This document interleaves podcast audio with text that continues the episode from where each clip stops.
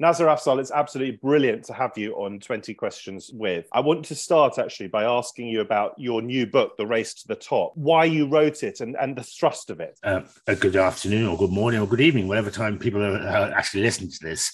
Uh, uh well, it started, it generated, Genesis was a conversation I had with um, the former Prime Minister, or the former, former, former Prime Minister, uh, Theresa May, when she said to me, Nazir, look, how can there be uh, structural racism in this country when you're at the top of your profession, you know, chief prosecutor, chief executive policing? I said, look, have you got a few minutes? I said, well, you know, the fact that, um, uh, you know, Margaret Thatcher was uh, the first female prime minister did not extinguish misogyny or sexism, did it? Uh, and so what I wanted to do with this book, the first book, my first book, The Prosecutor, was a story of victims and survivors. This one is a story of also of victims and survivors, but these are the people at the top of their profession. So people like Sadiq Khan uh, in politics, people like uh, Sanjeev Bhaskar in acting uh, and um, and drama, you know, business leaders, health leaders, education leaders, all of them who've reached at or near the top, and they talk about their real experiences now. Because I wanted people to understand that we haven't solved racism, uh, that it's as real as it ever has been, as I've suffered it and others have, and also to try and understand from the, the hundred or so voices in the book what can be done differently. And so it's it's not just misery lit, which it would have been.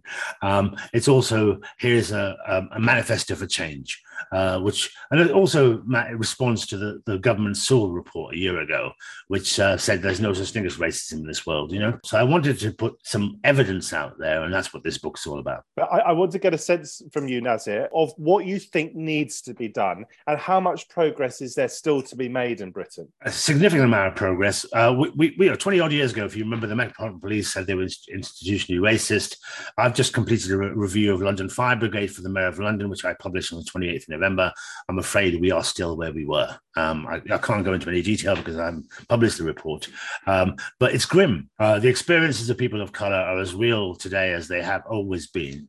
Uh, and they're just perhaps being a bit more sophisticated. When I grew up, Matt, the racists were on the street. The National Front were there with their skinheads attacking me, spitting at me, abusing me. Now they may not necessarily do that. They do that online. We all know that, but uh, but they also do it in much more sophisticated ways. So the, answers are not to do the same old things. You know, I, there's a big industry around equality and diversity that's being created across the world, in effect, but that hasn't really changed anything because the people who have the knowledge aren't on the board. You know, they may be doing the work at the grassroots, but they're not on the board where the decisions are made. And, you know, linking back to the fire brigade review, Grenfell Tower is a good example of that. You know, that b- building would not have burned down if the cladding was correct. And the cladding was the poor, cheapest cladding that could have been because the people who made the decision were not diverse they were also not people in that building. They had no idea of, well, they didn't care about the people in that building. So it's important to, to have people who are impacted by your decisions, people who are diverse in thinking, diverse in the ways that uh, of the world in the decision making. And that's the difference between where we're at and where we're not, what, what we think we've done and what we haven't done in your memoir, The Prosecutor, you talk about your childhood. Could you give us a bit of a sense of it? You brought up in the West Midlands, in a suburb, I think, of Birmingham, seven siblings. What was it like? What were the good bits? And it was, a, it was a, the most loving environment in the world. I mean, uh, at home in my two bed you know, two two up, two down thing with seven of us or eight of us, nine of us. You know, I don't know how we did it, but we did it. You know, we didn't have resources that we would have now. And uh, but outside the door, I was born in the shadow of St Andrews Football Ground, Birmingham City Football Ground, uh, and every time you walked out on a Saturday afternoon, well, you took your life in your own hands. You know, you literally. Uh, if, if I was running, I remember one, running away from some thugs after me, and the police stopped me because I, they thought I'd stolen something. You know, so you had nobody to go to to get help, and a lot of people still think that's the case. You know, that's the problem with lack of confidence in policing these days is that people feel if it happened to them, it wouldn't, nothing would change. Uh, that was my experience. But once I was at home, it was fine. I, I, think it was a very lonely upbringing from my part because I was, I was quote unquote bright. Uh, the rest of my family were doing their own thing. They had a family business. Uh, and I, um, I studied during the day at school. I went to a madrasa after school for Islamic school. Uh, I would be then in a library the rest of the time. We didn't have Google, did we? Um, and so, literally, it was a very solitary life, but it was that I couldn't have asked for a better upbringing in terms of the, the family around me. Uh, but you know, I didn't know any white people. My teacher was a white person. That's about it. I didn't have any role models. I wanted to be a lawyer, but I didn't. My role models were uh, Atticus Finch, Mahatma Gandhi, and Nelson Mandela. Three lawyers. One fictional, one dead, and the other in prison at the time. You know, so I didn't have any role models to look up to.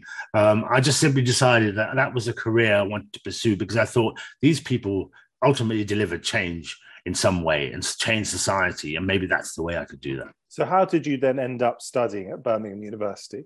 being in Birmingham, it was relatively straightforward. Birmingham was a Russell Group University. Uh, loved my experience there. I learned so much. I learned about advocacy. I learned about the law. Actually, was the least I learned, to be frank. Uh, but I, learned, you know, I stood as a student union uh, vice president. I, I, succeeded.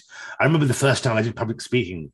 Matt, I was on a table in front of about 400 people in hustings and the table was shaking given how much i was shaking you know now i can do public speaking in front of thousands of people without worrying about it so i learned so much of the so many of the skills that i have now during that period and i you know as i said i loved it i enjoyed it, it uh, but as i said i didn't even then i didn't know if being a lawyer was what i wanted to do but it certainly uh, gave me all the tools that i need uh, for the career that i now have you spent some time being a solicitor in Birmingham. Yeah. And then you moved to London and you became a Crown prosecutor. Talk to us about those early years prosecuting yeah. on behalf of the state. Well, there was the good. The good news was that we didn't have something that we have now, which is the bane of all of our lives, and that's key performance indicators. Um, so literally, Nazir could make mistakes and learn from those mistakes. Uh, literally, Nazir could try something that was way beyond his pay grade. So I was dealing with a serial killer two years in. You know, uh, I was dealing with most serious cases that this country can offer with four or five years experience. But I, but we had to. People have to. People have to harken back. This was a time when the prosecution service was brand new. Uh, the police had lost their power to prosecute. So the police hated us. Uh, the public hated us because we didn't have enough government. All governments don't fund new agencies, so we weren't properly funded. You know, um, so people hated us. The police hated us. Public hated us. Defense community hated us because we took so many of their lawyers.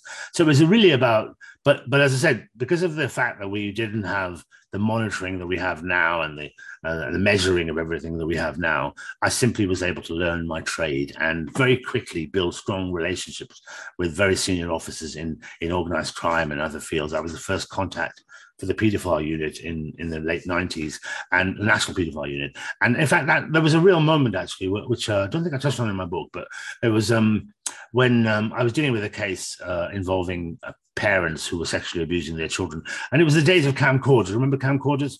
Uh, and the mother, it's horrible to say this, um, and please forgive me for saying it. The mother um, filmed um, her husband raping their 18 month old baby. And um, I went away and I had an 18 month old child myself at the time. And I hugged her closely that night.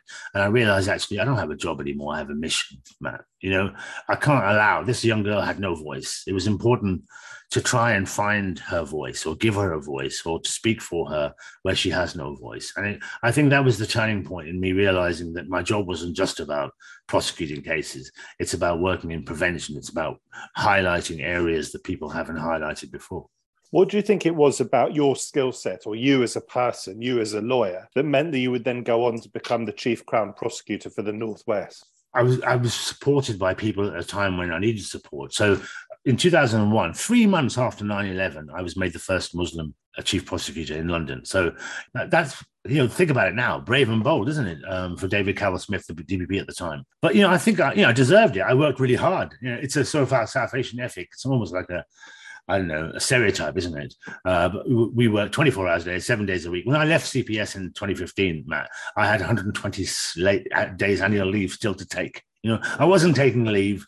I was working really hard, but it then gave me uh, and I think you know, I had some resilience. I don't know where that comes from. It came from my family, I, I imagine, my upbringing.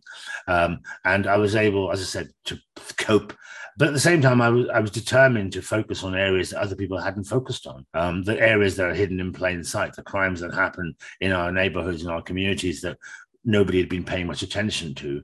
And I, I, one of the things I, I, hope I'm good at is listening. Uh, and that's a very uh, undervalued skill of leaders, you know. Uh, and so I, I told NGOs and survivor groups, tell me what's what we're not doing very well. And and they, to their credit and, and a real privilege for me that they shared those thoughts. And then I said, right, I'll go away and do something about them. And you became known for prosecuting cases or taking great care to make sure that cases were prosecuted when it came to domestic violence or violence generally against women and also about child protection. Yeah. Absolutely. These are the areas where we were failing, as in, well, still are failing, but we were absolutely appalling at it. We were rubbish. The, you know, 20, 30 years ago, the police would go to a house where somebody had been attacked, a woman being attacked, and just call it a domestic. Uh, nobody was being prosecuted. You know, one in four women in this country suffer domestic abuse. One in five women in this country are sexually assaulted. Two women every week are killed by their partners or ex-partners. You know, three, the, oh, Office for National Statistics only last year said 3.1, at least 3.1 million British adults were sexually abused as children. That's one in 20 of us. Any room you go into in this country with more than 20 people, just have that in the back of your mind that there is likely to be a child sexual abuse victim in that room. So these, but despite the industrial nature of these behaviors, you know, the, the pandemic that will outlive the pandemic we've just been through, we were really shit at it. Uh, and it was therefore important to change the way we operated, to learn from the best examples that we have, to learn from survivors and victims about what needs to be what needs to change. Uh, and and because I had the position of authority or influence, I used it. And I, back then as well in the 2000s, uh, Matt, we had a government that listened. You know, I would be I'd be sitting with the Home Secretary or the Attorney General on one occasion with the Prime Minister Blair, and they would listen to what I had to say about what was going wrong, and then they would say, "Right, okay, we'll do something about it." That that doesn't happen these days, but it certainly happened then. Explain to us what it was like managing 800 lawyers or paralegals. Well, yeah, and, and, and prosecuting, I think, what, 100,000 cases, cases, a year? 100,000 yeah. cases a year? Yeah. Uh, I think, I mean, teams you you build good teams. If they didn't exist, I'd build them, build good teams. I mean, just trying to manage one lawyer. As a lawyer myself, you know, we're we're shirty lot, aren't we? We um uh, we we you know the whole idea of us is to be combative, etc., etc. But you know, I had great teams around me, great managers who understood their role and kept an eye on everything. Uh, we we had funds back then, which is the real benefit that we don't have now. You know, we were properly resourced by by the Labour government uh, in the two thousands. Uh, and um, so I had enough staff. I was able to build strong relationships. I was able to lead by example. Um, I was able to focus on these areas that we weren't doing so well. Um, but you know, you, you and you, I hoped I could motivate, inspire people. At the end of the day, I, I, think I did that. So I had the good fortune of being in this role at a time when I was properly resourced to do it. Tell us briefly what your role was in turning around the prosecution of the Rochdale child sex ring. Yeah. Well, if people have seen the BBC film Three Girls um, with Maxine Peake, they will know if that's the case. And the actor who played me is much more handsome than I am. Um, but in that particular case, a young girl walks into a, walks into a takeaway restaurant, uh, smashes it up. Police arrest her. This is 2008. They, she says that she's been sexually abused by these men. There's a really rubbish police investigation. Two prosecutors decide can't prosecute her, prosecute them because they don't believe her. They think that she must be traumatized in some way. She's got low level criminality. She's involved in, she's from troubled background, all of those, all the excuses you can imagine. I arrived in 2011 in the northwest of England. Um, at that time, the Times under James Harding uh, were, were looking at this issue, but not really giving it the attention it deserves. And I, I, when I became aware of this case, well, I said, I believe her you know and uh, i decided for the first time in my career to overturn the original decision that had been taken by others and so brought the prosecution in may 2012 uh, nine men were convicted of the abuse of 47 girls and you know and it literally opened a massive hornet's nest because you know i spent all of that month matt explaining to government uh, Prime Minister then Cameron, for example, uh, what was going on, uh, talking to the police, talking to every agency to understand that we've left behind hundreds, if not thousands, of young girls in this country, left them behind, ignored them, not listened to them, uh, treated them with contempt, and that was the reason why these men were able to take advantage of them. So it led to seismic change, not just in the way we, we dealt with cases but also encouraging more victims to come forward. Uh, in, in, a period of four years, we went from being absolutely rubbish in 2011.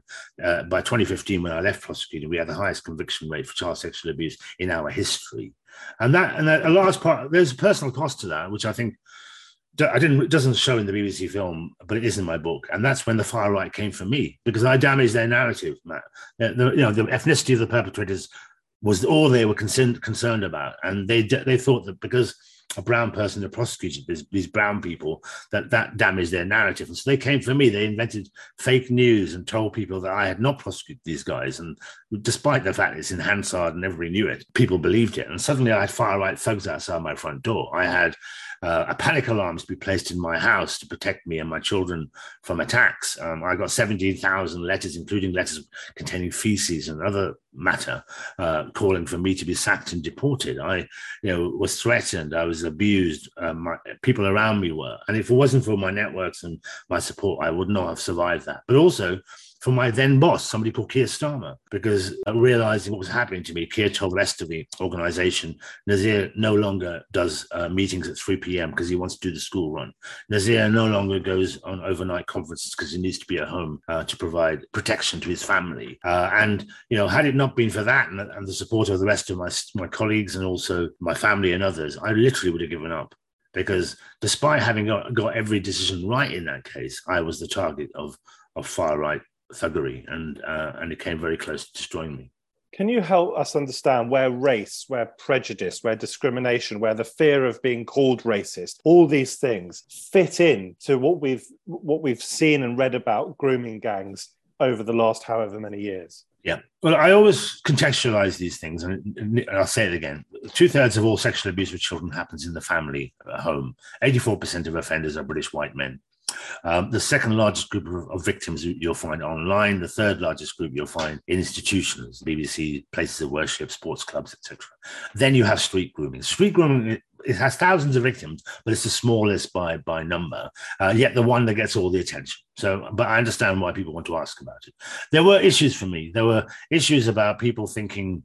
I'm not a conspiracy theorist. I believe it was incompetence. People thought, hang on a minute, if we prosecute these guys, um, how will that be perceived by the community? Rather than asking the community how they would perceive it, i.e., get these bastards, that's what they would say. 99%, 99.99% of, of BME communities are, are law abiding.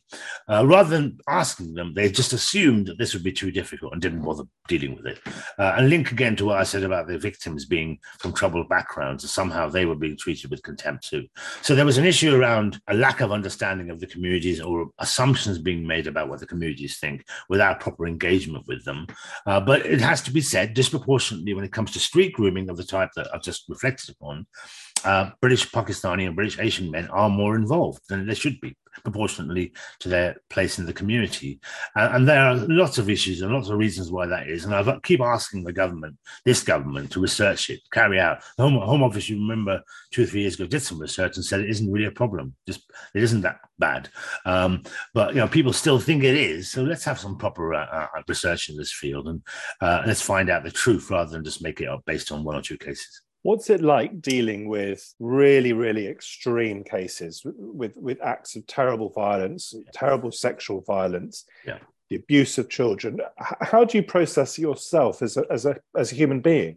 Yeah, I mean, it's strange. I had this conversation with my youngest son yesterday, who's in, now his early 20s, and he asked me the same question. And I hadn't thought about it for a long time. I think, yeah, you know, if you look at my, if you read my memoir, at the age of eight, uh, my eight-year-old cousin dies in my arms, and I'm carrying her for four hours on a ferry back into England. Um, at 14, my uncle was murdered by the IRA. I've been battered and bruised. Three men used my head as a football when I was in my teens uh, racists. Uh, you know, I've suffered a lot, I think, or experienced a lot. I think that I think has had an impact. I have no doubt on my ability to deal with these cases. But you have to be professional. It's difficult. I mean, I, have cried in courtrooms. I've tried not to show it. Um, I've cried in my office. I've cried um, when listening to people's stories. Just just recently, six months ago, uh, I got an email from somebody from in relation to a case I dealt with ten years ago. She said, "Dear Mr. Afzal, you won't remember me.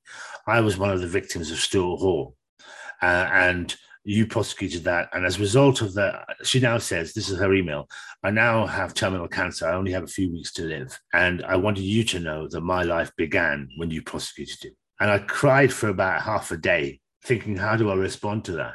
How, how, what do, you know, thank you is not good enough to say thank you. So I reached out to her, sent her my number, and we spoke. And she's passed away now. And, and it strikes me that that's why I do what I do, or that's why I've always done what I've done. Is that it, because you can save one person's life at a time, it's worth doing it, and and that's what keeps me going apart from being assiduous in prosecuting people, how do we as a society make things better? How, how do we as a society cut down and, and ultimately eliminate, we all hope, violence against women? Let's take violence yeah. against women. What do yeah. we what what do we do? Is it about schooling? Is it about parenting? Is it is it about politics? What's it about? It's all of those things. What drives it? We, just dealing with the symptoms, i.e., there's a terrible violence, it does not fix the problem. We're just simply deferring the, the fixing it. What causes it? What causes it? Misogyny, hatred of women. You know, time and time again, uh, that's what causes it. The ability to control, coerce somebody is because you hate them. So tackling misogyny, tackling sexism, tackling the core reasons why this is what needs to happen. Working with men. We, you know, when Sarah Everard was murdered by that man, by that police officer, what did the government do? More street lighting. Yeah. All right. So now you can see who's about to kill you, rather than let's do well. What do we need to do with men? What do men have to do differently? That's what we need to focus on. And education is key to that. Absolutely. You know, when you're born, uh, Matt, what, what, do you hate? You hate broccoli, maybe. You know, you don't. There's not a lot you hate. You learn hate, your hateful behavior, so you can learn the opposite of that, which was respectful behavior. You can learn anti-misogyny, anti-racism, uh, and we need to do much more of that in schools and, and, and early in early life because the, the earlier you do that, the more impactful it, it will have. But also, you've got to be much. So you've got the politics, which is about uh, legislation. We tried to get um, misogyny, hate crime on the statute books last year, and I got um, people like Gary Neville and, and, Jason Manford and others to write a letter, uh, which went to the minister, say, please put this on the statute book. And the government, I, said, you know what I said to you earlier on? They didn't listen. Uh, and so we, we need to legislate. We need to change the way we think about these crimes. We need to work with men. I tried in 2016, still, I still laugh about it. I still can't believe it. I tried to organize. Remember, there was a big spur of million man marches in America, you know, uh, on all sorts of issues. And I tried to get a million man march in the UK on this issue, men against violence against women. I got 52 signups. So I'm 999,948 short. So if there are people listening to this, please come and reach out to me. Yeah, we need to do much more with men and boys. That's how we fix the problem with women and girls. What do you think racism is about? It's power. Power, absolutely. There's no doubt about it. It's people just don't want you. you. You've got a prime minister who now, you know, I celebrate the fact that we have a prime minister that's brown, and uh, uh, but you know, he's a billionaire. You know, um, uh, I'm, you know, I'm, I don't want to be prime well, minister, not, by the way. Not not quite. well, not, quite. Not quite. I, I, I, think, I, think, probably most of his wealth might be his wife's, but well, perhaps. But he has access to those funds if he wants them. My point is that wealth actually is a bit of a is a great leveler here. You know, um, so that's one one way we can tackle racism is make, make everybody rich, but that's not going to happen, is it? Um, but I th- think um, you know the what can I say? What, why does it happen is because people want to put you in your box. You know, I was talking to a very senior black leader uh, recently, and he told me that if I fail once, I'm done. Uh, it, literally, we can't fail once. Yet, Big Sam can be reappointed as a, a, manager of another club day in day out. You know, no disrespect to Big Sam Allardyce, uh, but you know, there. Yeah, if you're uh, you know, no disrespect to you either, Matt, but you know, uh, we have plenty of experience of white men who, who apparently what's that man's name? Gavin Williamson, right? There's a whole chapter in my book talking about we all know a man called Gavin. And I'm only talking about Gavin Williamson, but we all know a man who basically cannot fail. He'll be if he fails, he gets promoted, gets a knighthood, gets moved on, you know, to some some something important. But as a black or an Asian man, a woman or girl, whatever, I can point to hundreds of experiences of people who that's the last you hear of them, and that can't be right. I, would just give you the counter example, the recent counter example of a certain Suella Braverman, the Home Secretary, yeah. who is herself British Asian, but was reappointed within a week to yeah, being Home Secretary after losing her job. Yeah, but that, yeah, there's yeah, you have to wonder, you know, have to wonder what she's. Well, also it's politics. You know, that at the end of the day, that will probably destroy uh, the current prime minister. His association with people who, quite frankly, uh, don't do him and won't do him any, any favors. We'll come back to the government in a moment, but first of all, has the racism that you've experienced in your life that the violent racism you experienced as a boy, but racism that you may have experienced as an adult as well, has that impacted on your sense of identity, or have you not allowed that to happen? Do you feel as yeah. British as you should feel? Oh, you know, I, I, was born British. I'm proud of the country I'm in. My, par- my parents, my father in particular, worked for the British Army when in India and Cyprus and Pakistan. You know, so he's always been committed to this country. My mother, you know, she always called Tony Blair Teddy Bear You know, she was always, um, uh, God bless them both. You know, they, they they love this country. They came to this country to give me the opportunities that I would have not had in northwest of, of Pakistan. And they're absolutely right about that. So it's got nothing to do with my love of the country. I'm now Chancellor of Manchester University. And when I talk to students, I talk to them about how if you don't define yourself, somebody else will define you. So, you know, that's my, that's my, always been my motto. Don't let somebody else pigeonhole me. Uh, you know, I remember being in uh, New York 10 years, 15 years ago with um, people you'll know, I won't mention them. Uh, I was being introduced to people as the Muslim prosecutor that prosecutes Muslims. And I literally, I lost it they probably won't invite me back anymore. But uh, I said, no, that's what you read about. But you know, so don't let somebody else define you. You know, and I, have I've stuck to that all my life. You know, I won't be pigeonholed. I won't allow people to say I'm this, that, and the other. I will make my own bed and I'll lie in it you're free with your opinions on Twitter. I mean, you express yeah. yourself politically. And we've now had uh, conservatives in government for 12 years, initially with the Liberal Democrats. Yeah. Very recently, we had three prime ministers within two months. Yeah. There was a sense of chaos. Where do you think we are now with this government under Rishi Sunak? In the death, I mean, we, I'm old enough to see what happened to the last Conservative government under Major. Everything that could go wrong was going wrong you know, the sleaze, the corruption, the lack of leadership. All that's exactly where we are now. Uh, we're in the death throes of this government. The sad thing is that we need not the exact opposite of that now. You know, we are going through the worst cost of living crisis that many of us have known. Uh, people are accessing food banks and, and looking for warm banks and uh, can't feed themselves. And uh, it is distressing. I'm patron of nine different charities, all women led, and all of them are just struggling to keep going. Uh, and, but if they didn't go, keep going, you know, how many other people would be suffering? So uh, we need a strong government this time, one that is focused on its on its people and its citizens rather than on itself. And it's like it's just it's it's eating itself up. This government, uh, and and you know, I, I said about Suella Braverman that she was the worst. I've known ten attorney generals. She was the worst attorney general I've ever had the I was going to say pleasure, but you know, uh, I've ever known. Uh, and she's now the worst Home Secretary I've ever known, and I, have known ten of them as well. You know, this is not a government of all the talents. You know, this is a government of little talent, uh, and uh, they're just moving the chairs around the, on the Titanic, aren't they? Bringing this person in, taking this person out, and we're the lot. We, you know, I don't know if you, I don't know if you've spoken to people abroad, by the way, Matt, but I do all the time, and we're the laughing stock. When I was in Rome recently to speak at an international conference, they were sorry for me no, I, am really sorry. I'm really, really sorry. I said, don't be sorry. You know, I, I, we were great. The Italians were sorry for us right? Um, and you know, when when Brexit was happening and all that shenanigans about whether when we were going to leave, I was in Pakistan doing some work for the UK government on rule of law over there, and they, they were they were laughing at us. We sent a couple of people over there to help them do in their par, you know, train their parliamentary MPs, and the parliamentary MPs were saying, "Sort yourself out and then come back to us." You know, um, so we're we are literally the laughing stock of the world. You know, uh, when I saw Rishi was at um, uh, COP uh, 27, and uh, you know that when he was move, running out of the room, there were uh, people sniggering as he was running out of the room.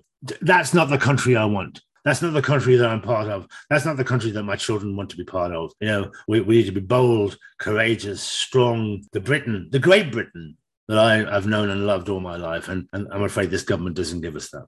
What do you think Keir Starmer would be like as a prime minister? I, have known Keir. I worked for Keir for five years. Oh, you know, I, I, think there are issues with Keir. Keir. Keir needs to set out the vision for the people so they know what the vision is rather than just simply responding to the government. And uh, I, am clear, clear that is there, there is a vision. He was a great leader for me. As I said earlier on, he was immensely supportive of the people around him. He wanted to focus on those areas where the citizen was most affected and most impacted. He led us at a time when we were moving from conservative Labour government to conservative government. He was able to work across party and build consensus, which is what we need you know, and he was strong, you know, and we need strong leadership as well. You know, he needs to stop being loyally. You know, I've, I've said this to him personally myself. Uh, you know, you, he's a human being. He's an Arsenal fan. I forgive him for that. But, you know, uh, we need to see the more human side of him, and he needs to set that out. Uh, but he also has a really good team around him. When people like Yvette Cooper and others are there, you know, it's not just about, and it shouldn't just be about one person. What do you spend most of your professional time doing at the moment, Nazir? I'm very fortunate. I'm very privileged. You know, a chair of the Catholic Church is safeguarding regulator. So I work with the bishops and the cardinal and, and the church more and survivors to make sure that the church is as safe a place as it can be for for adherents, but also hostile. So little little brown Muslim boy here uh, is the regulator of the Catholic Church. I'm also um, Chancellor of Manchester University, which is an immense privilege. You know, 44,000 students, 13,000 staff, 25 Nobel prizes. You know, uh, and we're coming up to our bicentenary in 2024. So reach out to all our alumni. Please get in touch. We need you uh, more so than ever before. Uh, I've just completed my review of London Fire Brigade uh, for the Mayor of London and for the Commissioner of the of the Fire Brigade, which unfortunately is relatively grim reading, but I'll publish that at the end of the month. Uh, and uh, book two is out there.